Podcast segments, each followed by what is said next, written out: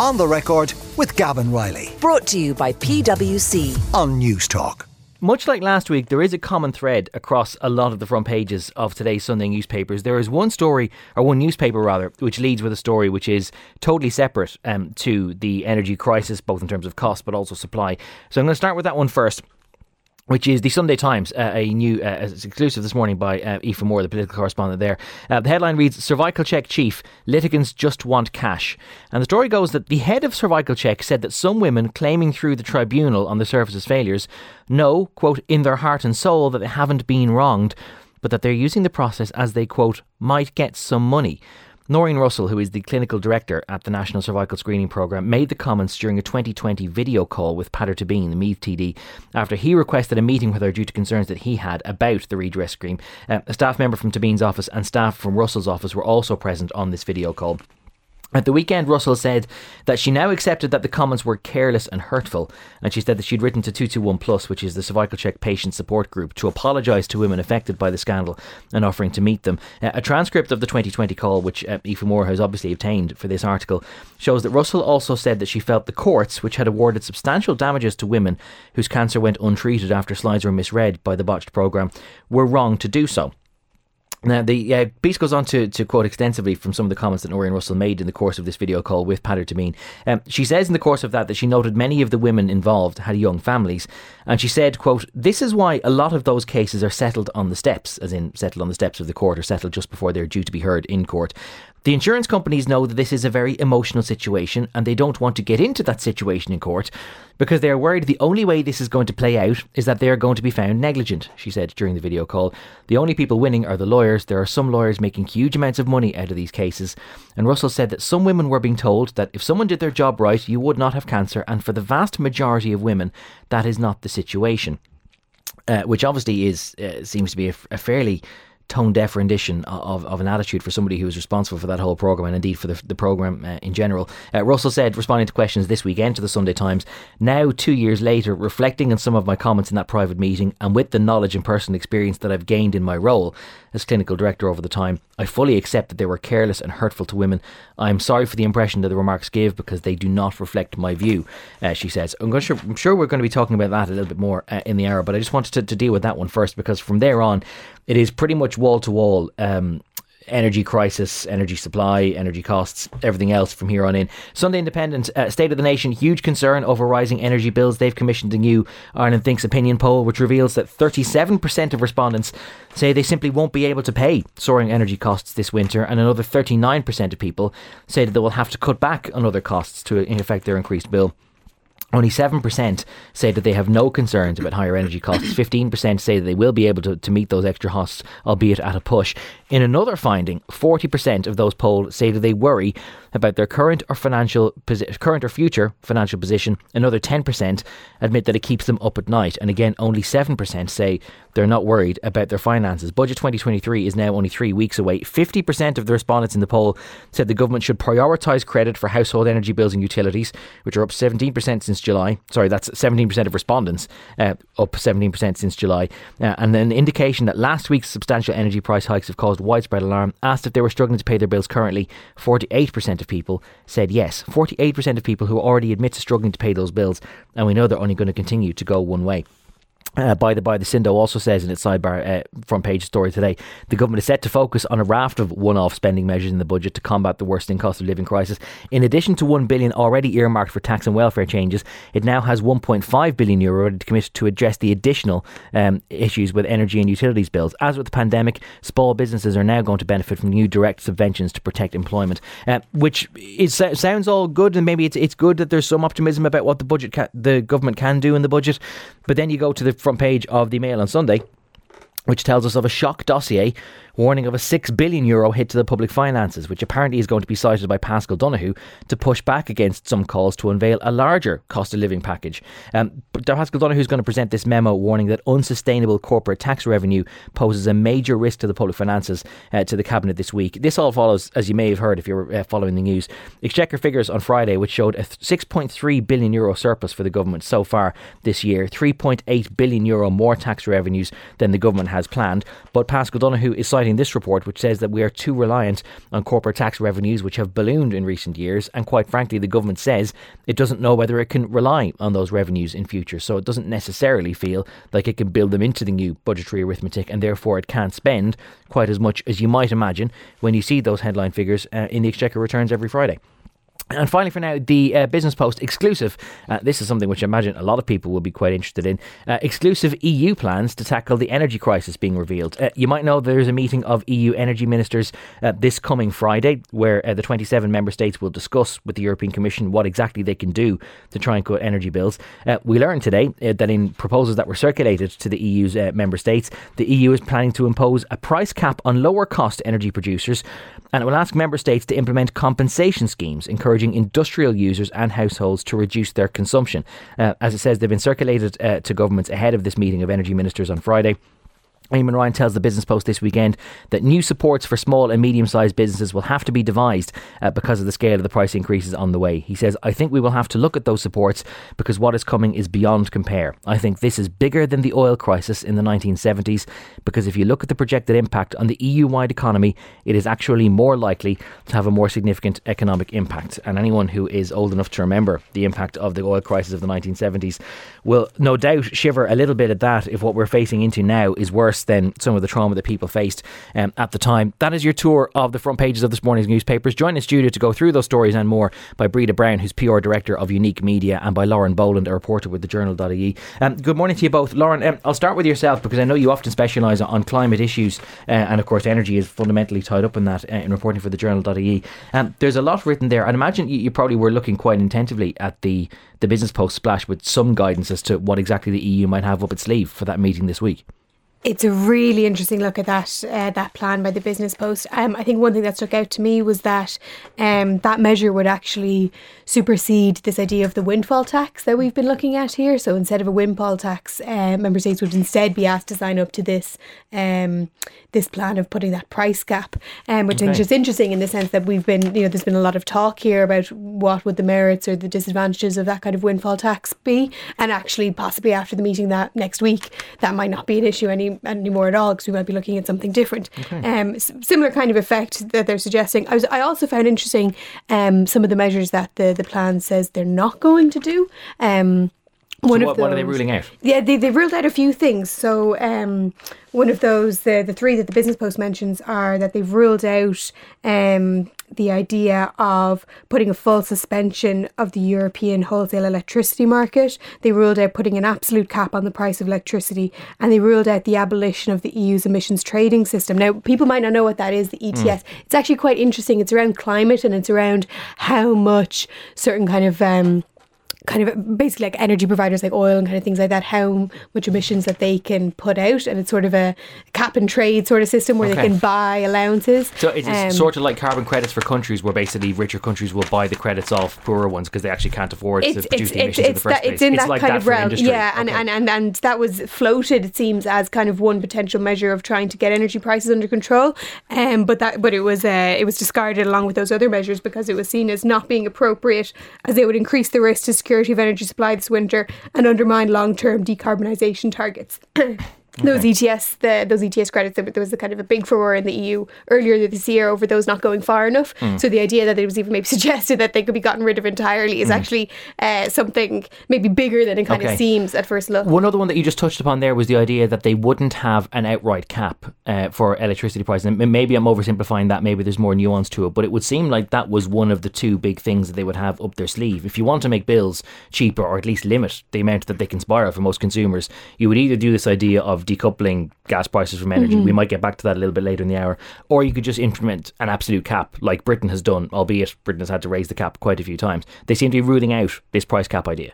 Yeah, that's one of that's one of the, the measures that the paper says it's ruled out. Um, it's interesting also to think about what the Taoiseach was talking about this week. So he was out this week talking about um, how, in the context of these EU plans, you know what what those might look like from his perspective, and he was saying, you know, there maybe there would be some kind of measure that would kind of be more directly linked to what we expect is going to happen over the next 12 months, but then also that there needs to be a wider look at how our energy system works in the future as kind of a longer term measure. I think that's something that people have kind of talked about since, uh, you know, Russia's invasion of Ukraine, that really we weren't, you know, we knew what the risks were in terms of our dependence on Russia, but everyone was sort of silent into the corner. Nobody really wanted to think about it too hard because of just what a what a mammoth issue it was. Um, but that actually, you know, and uh, that now's the time that that has to be done. Um, but that idea that you know the EU has sort of two things to balance here. There has to be that immediate kind of look at well, how do we get through this winter, but then also really we need to look at the flaws in the system that let us get into this position mm. in the mm. first place. Uh, Breda Brown, there's there's an awful lot uh, about it across today's papers. There's little bits about the the supports for businesses. There's mm-hmm. there's more, uh, as Lauren has hinted to, about the, exactly what the EU's plans are. Of course, there's a little bit of hint of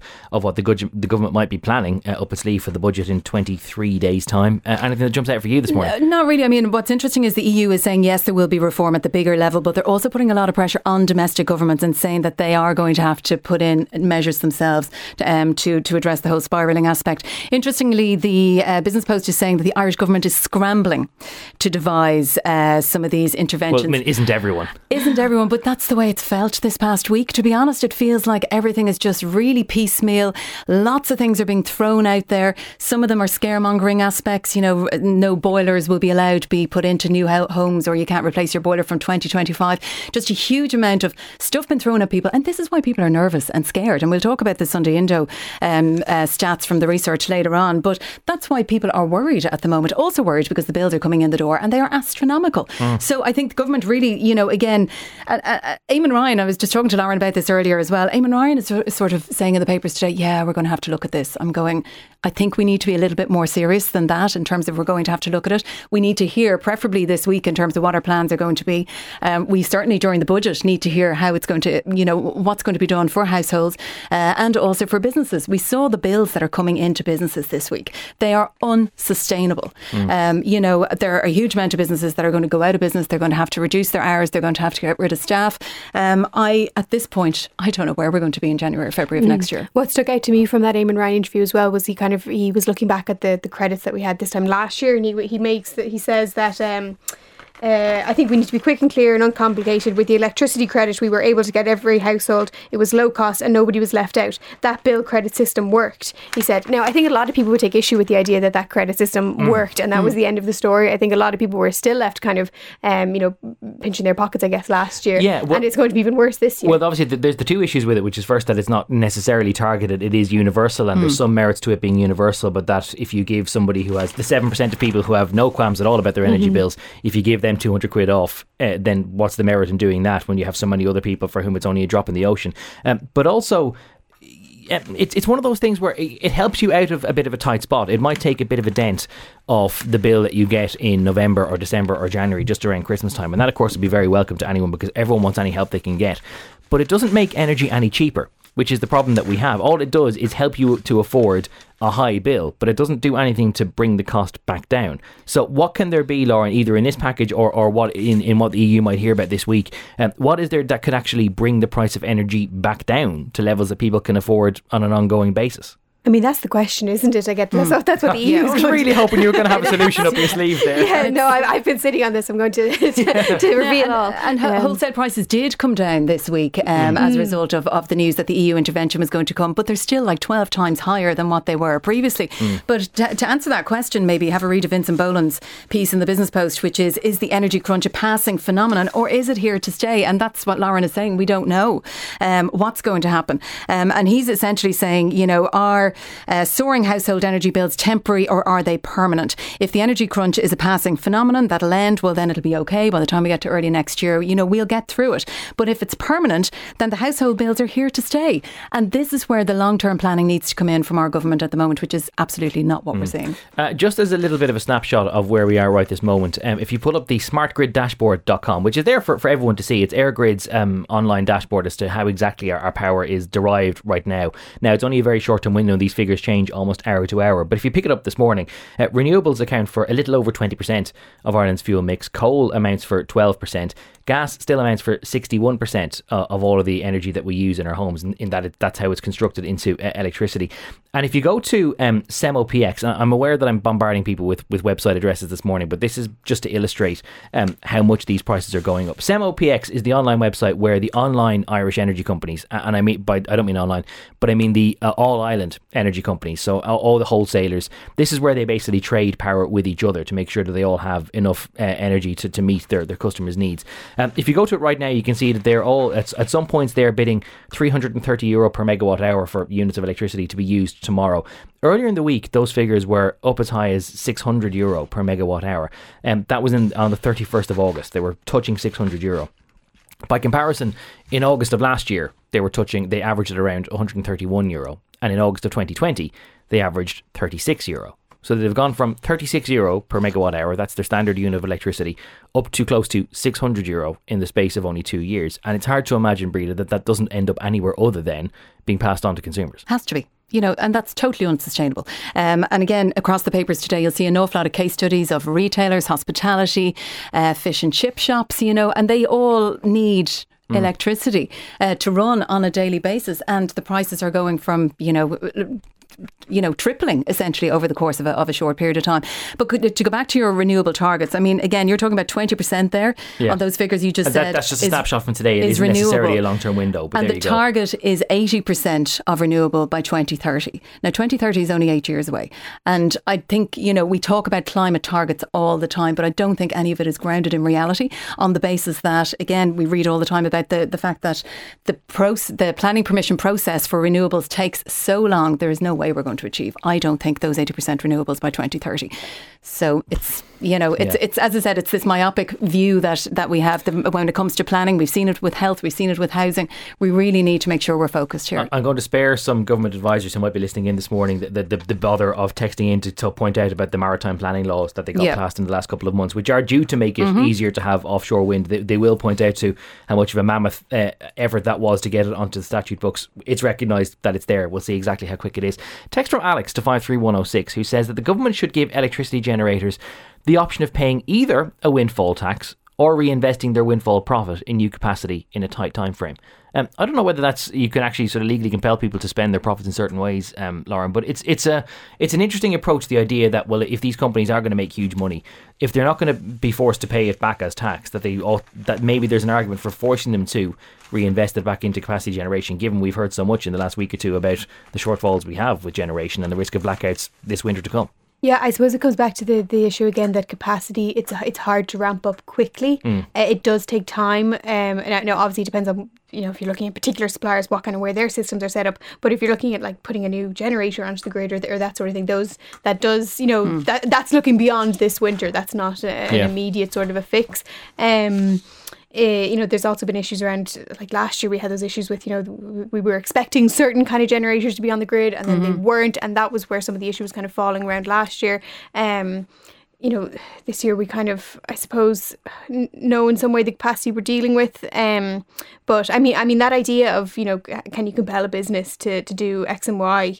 Mm. Um, it's it, it reminds me a little bit now. It's, it's slightly different, but it reminds me say of the issue around data centers and you know how they are they, they, they drain a lot of energy from the grid, and then there's all these kind of you know um about how, how far they're going to be compelled to you know generate their yeah, generate their, their, own, own supply yeah. um and and it, it, that that feels a little bit similar to that you know mm. kind of in the same waters of you know this sort of um yeah give and take well, kind of between it, the state I, I also do wonder we don't have time to get into it now but I always do wonder whether it just seems like an overtly simplistic thing to say mm. well generate your own supply because then if it was possible to just build a giant building that just generated supply like that everyone mm. else would be doing it. You can't expect these things to be self-sufficient either. So of if course, they're going to have to generate their own supply often it might even mean something as rudimentary maybe as diesel generators yeah and it, it comes back to that's it it comes back to uh, how, how, how, how much are we going to keep relying on fossil fuels to do this kind of thing for us? And you know there, there's that's not uh, um, an infinite resource by any means, yeah. and even in terms of yeah the impact on climate, it's it's not the, the road you want to be going down.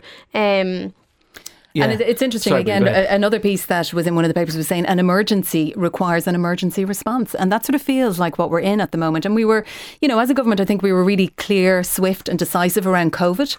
And I know it was very much that was also very much a day to day and a week to week scenario. So it feels like we're in that situation again. So if if they could, if the government could just be very clear in terms of what it's going to do, ensure it communicates that obviously to everybody, so everybody understands where we are going forward, and again try and, and figure it out. But COVID as well. Remember, it didn't create the big massive hole in public finances that was expected, and we saw that last week with the with the excise figures coming in from um, from FDI.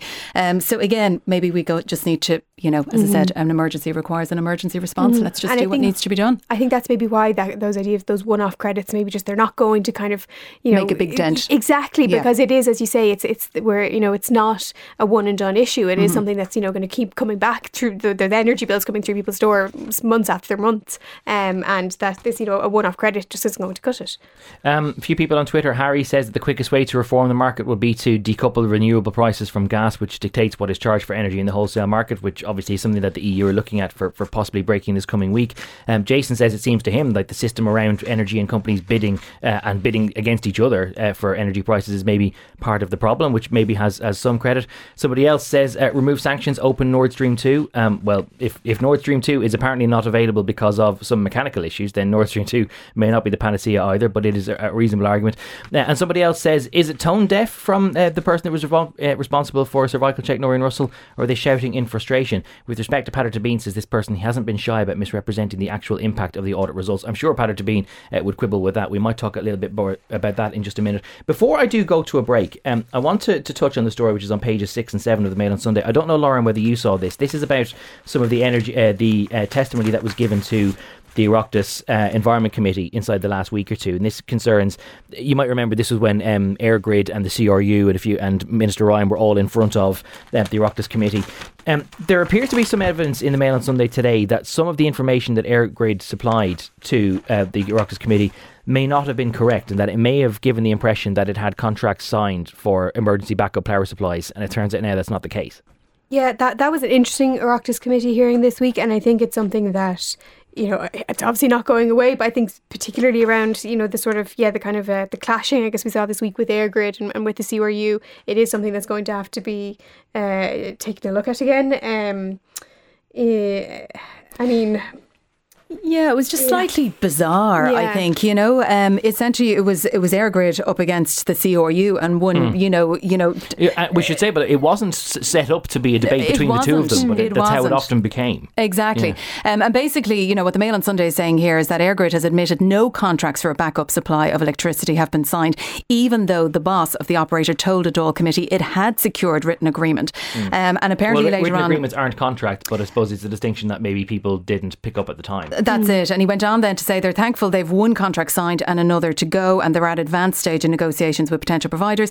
But he also then failed to correct false and misleading information that had previously um, been given. So it's it's very much a, a, you know this is what we don't need actually at this mm-hmm. point is you know the two sort of um, regulators and people who are involved so much in the energy side having a little spat over who said what when. You know again mm. we all need to be on the same the same page here, the same hymn sheet, and be clear and decisive. Because again, it's like watching mommy and daddy fighting, mm-hmm. you know, and the kids are there quite worried and going, oh my God, what's going on here? Whereas if there's a united front, we might be able to muddle through this. Uh, last night, a spokesman for EirGrid admitted to, to the Mail on Sunday in this piece that eight new data centres alone will use almost all of the emergency backup supply of energy that the state is trying to buy. The EirGrid mm. official also insisted that contracts for a backup supply have yet to be signed, contradicting the CEO's testimony.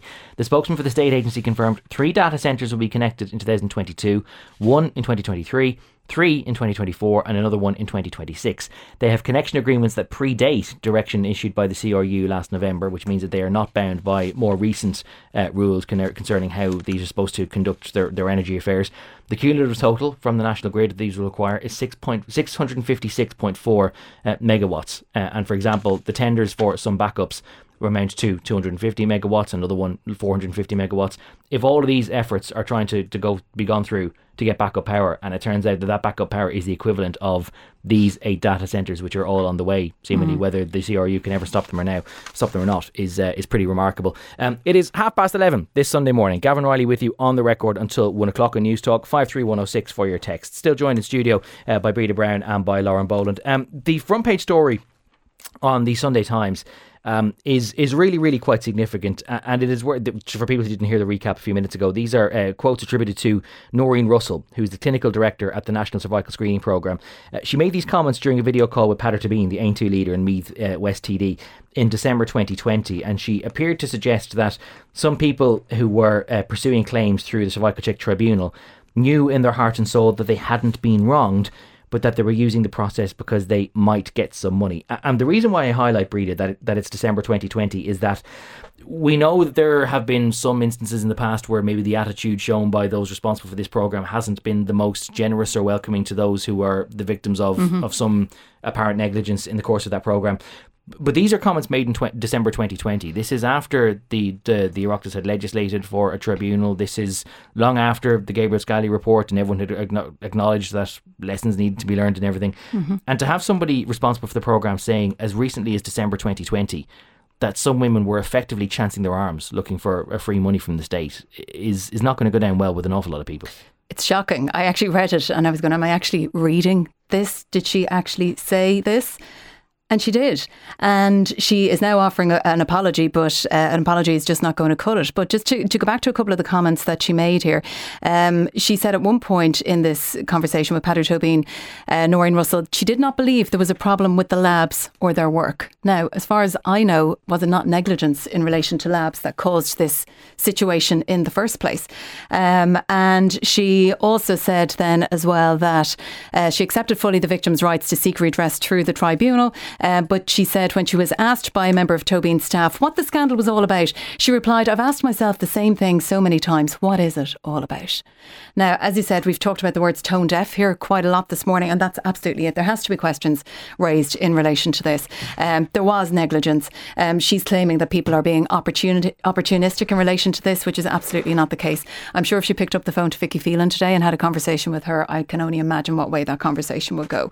Um, she's also saying saying that um, apparently justifying it by saying she was only a few months in the role that is not a justification. And she was also not aware that the video call was being recorded. Now, in this day and age, you assume everything mm. is being recorded. But anyway, you wouldn't say something like that anyway in a private, anything you wouldn't say in a private context, you absolutely yeah. should not be well, saying well, in a public context. Saying it in a video call to a TD, I don't think, I mean, obviously, it, it is not necessarily best practice if somebody is being recorded. In fact, there's even legal question marks as to whether it is permissible to record somebody if they don't know that they're being recorded. That's why when mm-hmm. you're on the phone to a call centre, they tell you that something is being recorded yeah. for quality and training. They need you to know that. But nonetheless, for, for to say it seemingly on the record um, to a TD is, quite significant. Uh, by the way, I, I, just have to, to correct one issue because I've just pulled up some of the coverage about the um, the Scally report at the time and just about the, the conduct of the laboratories. Um, Gabriel Scally said in the course of that report that he was satisfied with quality management processes in the labs. He did raise some concern about the fact that some of the laboratories which the HSE thought it was using were not actually the ones being used, that it thought that certain laboratories were being used, but actually the process was being subcontracted out to other laboratories, and that mm-hmm. maybe raised some question marks about whether there was adequate quality assurance. He said that needed further and detailed examination. But he said that there was no uh, particular issue with the uh, the existing contracts, and there was no reason why they couldn't be continued until a new HPV regime was introduced. So just to clarify that it wasn't necessarily that there was negligence on those parts. Um, Lauren, there is a a, bigger um, kind of aspect to this, and maybe just to remind people about the, the nature of um, cancer screening services. It is not always the case that um, somebody who subsequently becomes ill. Uh, it's not always the case that they had a previous slide that was inaccurately read or negligently read. It might just be the case that somebody was genuinely given the all clear and that they only subsequently and independently became unwell. And you have to always allow for that. But I, again, I just find it very difficult that somebody who would have taken over uh, as the clinical director of this sort of program after all the water that had gone under the bridge, even if she was only a couple of months in, the idea that there would be this skepticism or this accusation that some people were just in it for a quick book or that they were trying to be almost maliciously uh, trying to shake the state by the ankles and see what money could fall out of the pockets, uh, I, I, just find very difficult to reconcile at all. It's very jarring. And I think on that, one of the lines that kind of stuck out to me from the recording was that uh, a comment that the only people winning are the lawyers. There are some lawyers making huge amounts of money out of these court cases. Again, that sense of skepticism. And it, it, it feels it's a very strange issue to try and boil down to this kind of you know winning and losing because ultimately the women taking these cases they have nothing to win in the sense of you know they're they're they're in this situation because they have cancer. It, mm. There's no sense of winning coming out of a court case like that, even if on paper you've mm. been the successful party. It's it's still not a win. Um, you know, these women are kind of they're they're battling because they have cancer and they're they're trying to get maybe some sense of justice, some kind of financial security for their family.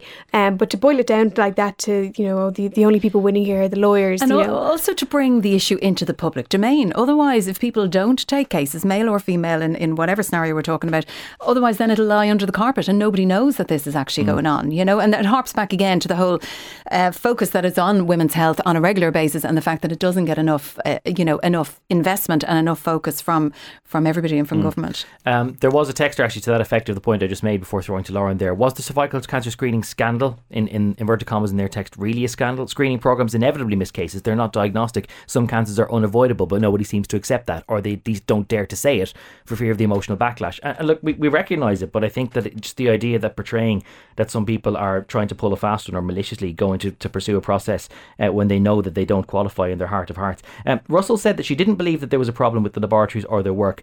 She was asked by Patrick Sabine how she could therefore support the tribunal, which was set up, we should remind people, so that there would supposedly be a non adversarial way of pursuing these claims rather than sparing people the idea of having to go to court, as Vicky Phelan did.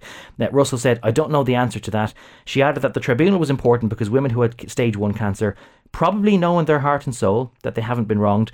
You might kind of know it's probably not worth my while going down to the High Court. She said, I don't think my story is going to get me a whole pile of money, but I might get some money from the tribunal, and I think that's why a lot of women went. Uh, and Aoife Moore's piece reminds us that the tribunal was set up as an alternative to the High Court for women affected by the incorrect reporting of their smear tests. However, it has been labelled a failure by campaigners, and it is worth adding as well that it has been mired by relatively few people pursuing cases with the tribunal because they don't believe actually that it offers um, the same. Um, alternative program that they might get that a, a worthwhile alternative we might say uh, to pursuing all of that through the courts um, do keep your texts coming uh, on all of that? 53106 I'd be fascinated to think what you think about somebody in that office. Now admittedly uh, saying that th- their comments were um, insensitive or that they've recognised that they were careless and hurtful to women but but what you think about somebody being in that job in the first place. We have a lot of texts uh, coming in about uh, energy. Uh, can we correct the media message on the statistics on our UK gas source? We don't. It comes from Norway via Scotland, says one texter, which is a reasonable point. Yes, we do receive a lot of our gas from the UK, but I suppose it, it comes via the UK, but ultimately it comes from Norway, which is a, a worthwhile clarification. Um, Anne says, 15 years ago, my husband worked on smart meters. Ours got installed last month but actually isn't up and running. That's the pace of our government, uh, she says. Uh, why not at 5:40 p.m. ask people to check around the house and switch off unwanted devices? We could see the effect of that instantly, uh, says David and Cavan. I think the government would. Uh, I don't mean to dismiss the, the, merit of that, but I think the government would rather we do it uh, all day round, not just at 5:40. And particularly, it'd be good for everyone's bills, maybe if people just did it uh, at 5:40. Um, question from Colin on energy. Can somebody please explain why energy companies simply don't absorb the bulk of the energy price increases the same way that banks have recently absorbed some interest rate increases, uh, says Colin. I suspect the answer to that, Colin, is that if they are part of a global uh, empire, the likes of Bord Gáis Energy, which is owned by a British publicly traded company, they probably feel like they um, it may sometimes be seen as misleading and, and I'll admit that I fell into this trap as well this week in reporting that their parent company made 860 million pounds in the first six months of the year. Bord Gáis's profits for the first six months of the year were something in the region of 40 million euro. Now that's not to say that they couldn't use some of that 40 million euro to absorb higher increases, but if you think of uh, 40 million euro divided across half a million customers, it doesn't actually go uh, all that high. Um, Lara in Dublin says, folks, how do you decouple wind prices, uh, wind energy prices from gas? It's demand versus supply that defines the price. Demand is high. Wind only gives 20% average, and on some days, wind provides as little as 2% of the energy mix. And final one now from Kieran, who says the fact that there's a Green Party in government and there hasn't been comprehensive proposals with regard to renewable energy production and usage for the state into the future is simply bizarre. Uh, am I right in thinking, Lauren, that there is actually a report on that front which was commissioned but hasn't yet seen the light of day? Is that the offshore wind report Possibly, you're talking about? yeah. Yeah, there's a report coming up on offshore wind development. Um, I think that's due to go a draft to public consultation before the end of this year. Um, that's following the increased target for offshore wind that the government announced at the same time as the sectoral emissions breakdown. So uh, the old target for offshore wind capacity was 5,000 megawatts. Uh, by 2030, they've increased that to 7,000, along with kind of other increases in things like solar power um, that were announced at the same time as the, the sectoral breakdown of emissions targets. The But- Mail, I was just going to say as well, the Mail also has a piece saying that um, when Eamon Ryan came into into office, he was asked by his um, colleagues in, in the department to publish a long-awaited review of Ireland's to renew to review sorry Ireland's secu- energy security strategy. Now this is what two years ago. Yeah. Um, That so might be the one yeah, it's a of. review of security of supply, and the civil servant said it, it was timely to review it. Um, but he ha- they've done it, but it apparently still hasn't been published. Um, and uh, apparently the findings have yet to be published. And he's saying at the moment he's justifying the delay on the grounds that the analysis had to be updated as a result of the Russian invasion of Ukraine. But which which is, is reasonable to be fair because there's not much point in publishing a report that might the, have been but the commissioned two report years did, ago. but it was two years ago, so he should have published it well prior Well, to Ukraine. yeah. To be fair, No, and could true. have updated it now. You Uh, know, Paul in Dublin says that the Irish and the Europeans didn't ask to sanction Russia or to take in Ukrainians. This was all put on people by the governments and media, and just look what all your propaganda has caused now. And by the way, our gas doesn't come from Russia, so why are we paying such high rates? Our gas may not come from Russia, but most of Europe's gas comes from Russia. And if there is simply less gas circulating in the world than supply and demand, the cost of that gas is going to increase. So even if uh, we had full energy independence, even if we were able to, to work off the Corrib gas field for all of our gas needs, and there was no question marks about Ireland being affected from anywhere else, the people who own and operate the Corrib gas field would be entitled to charge more for their gas because there's simply more of a premium for the gas elsewhere in the world. Uh, final text for now on cervical check. The cervical check controversy, says this person, is a perfect example where doing nothing is better than doing something. It was a check to try and find cervical cancer. It did in many, many cases, and it saved many, many lives. But because it didn't have an impossible level of 100% success, it ends up as a scandal, and some solicitors and barristers see an opportunity to profit. I think there is there's one mistake with that thinking, which is that no one ever expected it to have 100% success. But as has been established in at least 221 cases, people had a, a legitimate expectation that clearly, apparently legible uh, inac- or issues with their smears, some kind of abnormalities, ought to have been picked up at the time. No one's saying that they have to be perfect, but in 221 cases, it has apparently been established And can I just that the, say- the slides were misread. it probably saved mine on the basis that I had, you know, quite a significant abnormal uh, one was picked up um, in the space of only a year. And if that hadn't been picked up, well, who knows? But luckily, everything was fine afterwards. But like that's why I probably feel so strongly about it, you know. Well, I'm- I'm so and that's why that it did work in screening is so case. important. Yeah. Absolutely, and yeah. it is worth. And we often, in, in the midst of all of this, it is worth reminding people as well that screening has saved a countless number of lives, Mm-hmm. uh, and it is absolutely worth uh, underlining the validity of the science, even if sometimes it can be subject to to a human filter. Um, we're very late to be talking about the budget. I'm actually close to needing to go Mm-hmm. to an ad break, but there's there's so much support uh, talk in the papers today about um, the budget and how it's all going to be done. Um, the Sun Independent Breda talks about the budget focusing on a raft of one-off supports, which again sort of goes back to our earlier conversation that any support is welcome, but you could Any use, support is could use welcome. more structural Uh, changes. really. yeah, and I think look, one-off supports, and people want cash in their pocket at the moment because it's cash that's flowing out of their pocket. So they're talking about um, maybe potentially doubling that money. We got 200 euro last year to, to help with our with our energy bills, maybe doubling that. And all these short-term things are fine, but we need. I keep going on about this. We need to be looking at this long-term plan. Um, so we'll double the electricity credits that we got last year. Um, similar payments for businesses as well, because remember this is significantly going to hit businesses as we saw with with um, the amount of, of business owners talking about it during the week about their, their prices going up. Um, a fuel allowance lump sum payment, uh, which could reach 250 euro or more, and suspension of a range of government charges, as we've already seen with school buses.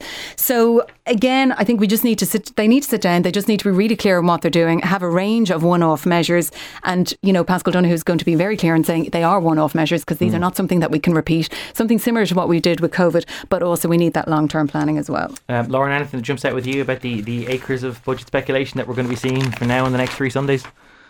Um, I think it's interesting the the polling in the Sunday Independent on um, you know what what people identify as as the the, the most issues that the, or the two biggest issues that they think the government needs to look at. Um, these these are the really interesting figures that you know you can kind of compare month by month and see what are the issues that people care the most about. Um, cost of living uh, increased by 10 percentage points since the last poll. I mean, you know, 63 would have already been very high, but now that 73% of people are there at the front saying, look, this is this is absolutely key. And I think I think the thing with energy as well is that we have to remember that it's this is coming on top of all the other burdens kind of people are already facing in, in areas like housing or healthcare or education. Um we had a piece Yeah. in the journal yesterday by our political correspondent Christina Finn, where she found that uh, she reported some applicants for emergency social welfare payments are waiting up to eight weeks for that payment Wow. to come through. For emergency payments. Yes, no, no, that's not in all cases. That was in, you know, just in, in some, but um, just the, the fact that you could be, you know, looking at this emergency situation and waiting nearly two months for that payment to come through. And then that's that's the backdrop to all of these discussions around energy Yeah. and, and how and the, the, the pressure that's putting on people. It's on top of all these other Yeah. issues that are already that are already there. Uh, brief, uh, briefly, if you can. Sorry. Yeah, these figures are quite grim reading for the political parties as well, to be honest. You know, Everyone um, except Sinn Féin, obviously. Well, yeah, I mean, RTD's out of touch with the concerns of ordinary people. 78 people are saying yes. Um, and Sinn Féin are still, you know, people are still saying 42% saying that they would, their preferred government will be a Sinn Féin led government, including Labour, the Soc Dem, Soc Dems, and the Greens. Um, and uh, Micheál Martin is at 41%, Mary Lou McDonald is at 42%. Um, but yeah, there's just, I'm sorry, the other one was also when would you like to see a general election? And nearly 50% are saying either now or within the next six months. And again, I that figure feels quite high to me. So there's a lot Okay. of disgruntlement going the, on. Well, the budget's only three weeks away, unless we remind people that it is a minority government right now. So uh, we'll just see exactly how all of that comes out. I do need to get to a break, but just one thing which is worth saying, just to put the cap on the discussion about cervical check. Uh, these remarks were attributed to Nóirín Russell in a conversation in December 2020. It is worth uh, remembering that the establishment of the cervical check tribunal only happened effective uh, December 2020, and as of March this year, there had only been 19 claims lodged. There was basically no culture of anybody lodging any claims to the tribunal at the time, which maybe then does, does casting new light over some of the suggestion that some people were doing so simply to make a quick buck when basically nobody was doing it at all uh, at the time of those remarks. Still joined in the studio by Breda Brown of Unique Media and Lauren Boland, reporter with the Journal.ie. Um, there is a reasonable amount uh, in today's papers, Lauren, about um, a story which we probably need to really get to grips with because it's all going to come to a head in the next couple of days, which is the likely appointment of Liz Truss as the new British Prime Minister. We're expecting the announcement in who won the Tory leadership race tomorrow. The winner will be appointed as the new Prime Minister on Tuesday, heading up to Balmoral. They'll be the 15th Prime Minister of Queen Elizabeth's tenure, which is a sign of some longevity. Um, but there is a, a good amount written in today's papers, including I see you've got a spread in the Business Post about what the new Prime Minister might mean for this country and hers. Yes, uh, interesting piece uh, on page 16 of the Business Post by Michael Brennan. Um, uh, I, I always think with the, when we talk about uh, this election, I'm, I'm always reminded of those those first kind of day or two um, when when, ev- when everyone you know was resigning in Boris Johnson's cabinet or his party and there was this big sense, I think, in Irish politics of everyone coming out with these statements of, "Oh, we really hope that you know the his successor is kind of a, a new wave, you know, kind of building back some of those bridges that were all but burned under Boris Johnson." And um, I think when when we actually got then into the reality of the race, you know, you can see that uh, the hopes for that being, I guess, probably somewhat dashed. Um, there's an interesting point in this piece. Um, where uh, it quotes a, a government source who says that um, you know the Irish government is going to be looking to, to have a, a very early engagement with uh, you know presumably Truss as prime minister. Um, uh, the source quoted as saying Dublin will be seeking early engagement. We are looking at an awful winter in both Ireland and Britain. We will not be starting the call on Brexit. Um, but then the piece makes the point that We won't be starting the we call on won't be Brexit. starting Okay. the call what on will Brexit we start it on? the elephant in the room, energy. like. Yeah. Yes, Right. yeah, but Well, not okay, Brexit. well- yeah. Um, but the, the the article also makes the point then that you know there's a sense that um, uh, I'll read this out as well because it's, it's a good line. Um, but sources in her camp have been signalling that she could rapidly trigger Article 16 of the protocol once she takes over. This gives the British government the power to take appropriate safeguard measures if the protocol is causing serious uh, economic, societal, environmental difficulties. That you know the, the kind of the, the point of the Article 16 as we know it. But uh, that sense that you know, uh, let's not forget Liz Truss is obviously the one bringing that you know the kind of the legislation uh, around that uh, through the House of Commons, um, and is now it, it seems going to be the one who's who's leading up the government, um, hmm. but that that wouldn't be kind of on the the, hmm. the top of the agenda, I guess, in, in a phone call. It's a curious situation where, as it stands right now, the, the British government continually unilaterally extending the grace periods for some of those trading checks in the protocol is strictly speaking acting outside of the law. Mm-hmm. And yet, if Liz Truss were to invoke Article 16, she would be acting within the law. She'd be using the negotiated exit procedures to out. That we, we'd be more aggrieved by her following the letter of the law than what the Britain are, what Britain is currently doing, which is flouting it. And apparently, um, they haven't had any substantive discussions on Brexit, the UK and Ireland, since February, which is like seven months. Yeah, but Thomas Byrne certainly told me a couple of weeks ago that they basically stalled in advance Yeah. of the Storm's election and that they never really got going. After yeah, that. and there's an interesting quote um, from a source, obviously in the in a piece in the Sunday Times. Uh, These are our choices now: trigger Article 16, then what? Triggering Art- Article 16. There's a mad woman running around into the street with a gun. That won't that won't get Stormont up and running. It won't fix anything. So you know, it's interesting. And look, we know that her relationship with Simon Coveney is quite Hmm. frosty as it already is. And as Lauren said, they want to engage quite early with Ireland, um, but apparently to engage quite early because they want to deal with Micheál Martin because they see Leo Varadkar. Obviously, we'll have the coalition um, Yeah. changing leadership uh, now in the in the next one. They see Leo Varadkar quoted here in the Sunday Times as well as a tougher nut to crack, and he returns as Taoiseach in December. Now I- that, that seems a bit Well, know, I, I- simplistic. I, just find it curious that, that if Ireland is all about, you know, having proper diplomatic negotiations, mm. that if we're describing the likely new British Prime Minister as the as something parallel to a madwoman going out in the street mm-hmm. with a gun, I, I don't know that we're really softening the ground No, for a kind of a we're know, mature exchange of views. and to repair the relations that we have, which Yeah. is not not the case, you know. Now, interestingly as well, I mean, she has been. A lot of people have focused on her, saying she's not great at public speaking. Um, you know, she nearly comes across as uh, uh, not as chaotic as Johnson, but a little bit bumbling. She's definitely, I think, a chameleon. You know, she changes her views and her mind all the time, and literally tells people what they actually want to hear.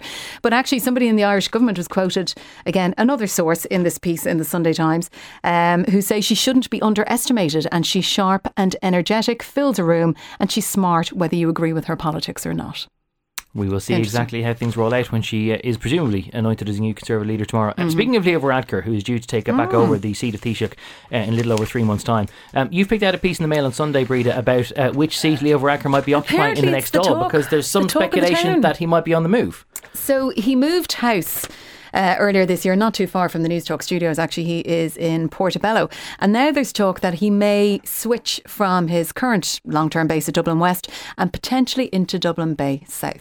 Portobello's a curious one because Hmm. for people who don't know the geography of Dublin, you, it basically straddles the border of two different constituencies. So he could end up in Bay South, oh, which of course famously Fine Gael don't have a seat Mm-hmm. in since the departure of Eoghan Murphy in the subsequent by-election, um, or Dublin South Central, which is another area that uh, Fine Gael don't have a seat in. Mm-hmm. Yeah. So you could argue that maybe they're, there's ripe for the but And at the same time, he'd be giving up a seat Fine Gael already has And in this Dublin is West. it. And like Dublin Bay South is like that's a tough constituency. You've got four there at the moment. You've, we've got what two party leaders. We've Eamon Ryan, Ivana Bacik, we've Chris Andrews then from Sinn Féin, And and Jim Jim, O'Callaghan, O'Callaghan, an aspiring party um, from Fianna Fáil. You know, and look, we've seen the ructions here before with Kate O'Connell. Obviously, Eoghan um, Eoghan Murphy then resigned. Lucinda Creighton had a, had a seat here. It's a tough constituency. It does straddle quite a lot of four, Dublin four, Dublin six, and Mm. also some parts of, of Dublin eight. Um, so interesting. So I, I don't know. There was also talk as well then that who would he bring in on his as his running mate on the ticket? Yeah, because don't forget that if the election is called after, this is another reason, by the way, to keep an eye on the government for the next couple of weeks. Because if the government makes it as far as February of next year, then the requirement for gender quotas goes up from 30% to 40 so everyone is working on the basis that you basically need to be hitting 50-50 Mm-hmm. already which isn't the case if there's a snap election in the next four or five months but nonetheless Fine Gael planning on the basis that. Well, it has to have one female candidate for every man Well, that's it. And currently, um, you know, Dublin Bay South's by election runner up, that was James Geoghegan the last time round, and he was probably going to be running the next time round. Mm. But if Leo obviously runs um, this time round, well, then they won't potentially run James Geoghegan because they don't want two men on the ticket. They'll have to have one male and one female potentially. So the name of Emma Blain is now been brought into the into the mix. Um, she used to work for the, she was a journalist with the Sunday Independent, and she's also a sitting councillor. Um, so her name has potentially been thrown around as a possible running candidate. So yes, I think things are going to heat up, and it's in the energy sense. We're talking about a lot of energy and heat today. Yeah. Uh, but yeah, could be interesting. There's a lot of runners and riders in that piece in the Mail on Sunday if you want to pick up John Drennan's uh, breakdown of who could be going where. Uh, that is all the time we have. Uh, thank you both very much for coming in this morning. And thanks for you know choosing to come here rather than Stradbally because it seems the, wor- the world his It was a bit warmer here. Uh, well, I saw the world and his mother in Stradbally yesterday. Thank you both for coming in this morning. Breda Brown of Unique Media and Lauren Boland, reporter with the Journal.ie. On the record with Gavin Reilly. Sunday morning at 11. Brought to you by PwC. Great minds think unalike. Different skill sets, diverse opinions, it all adds up to the new equation. On Newstalk.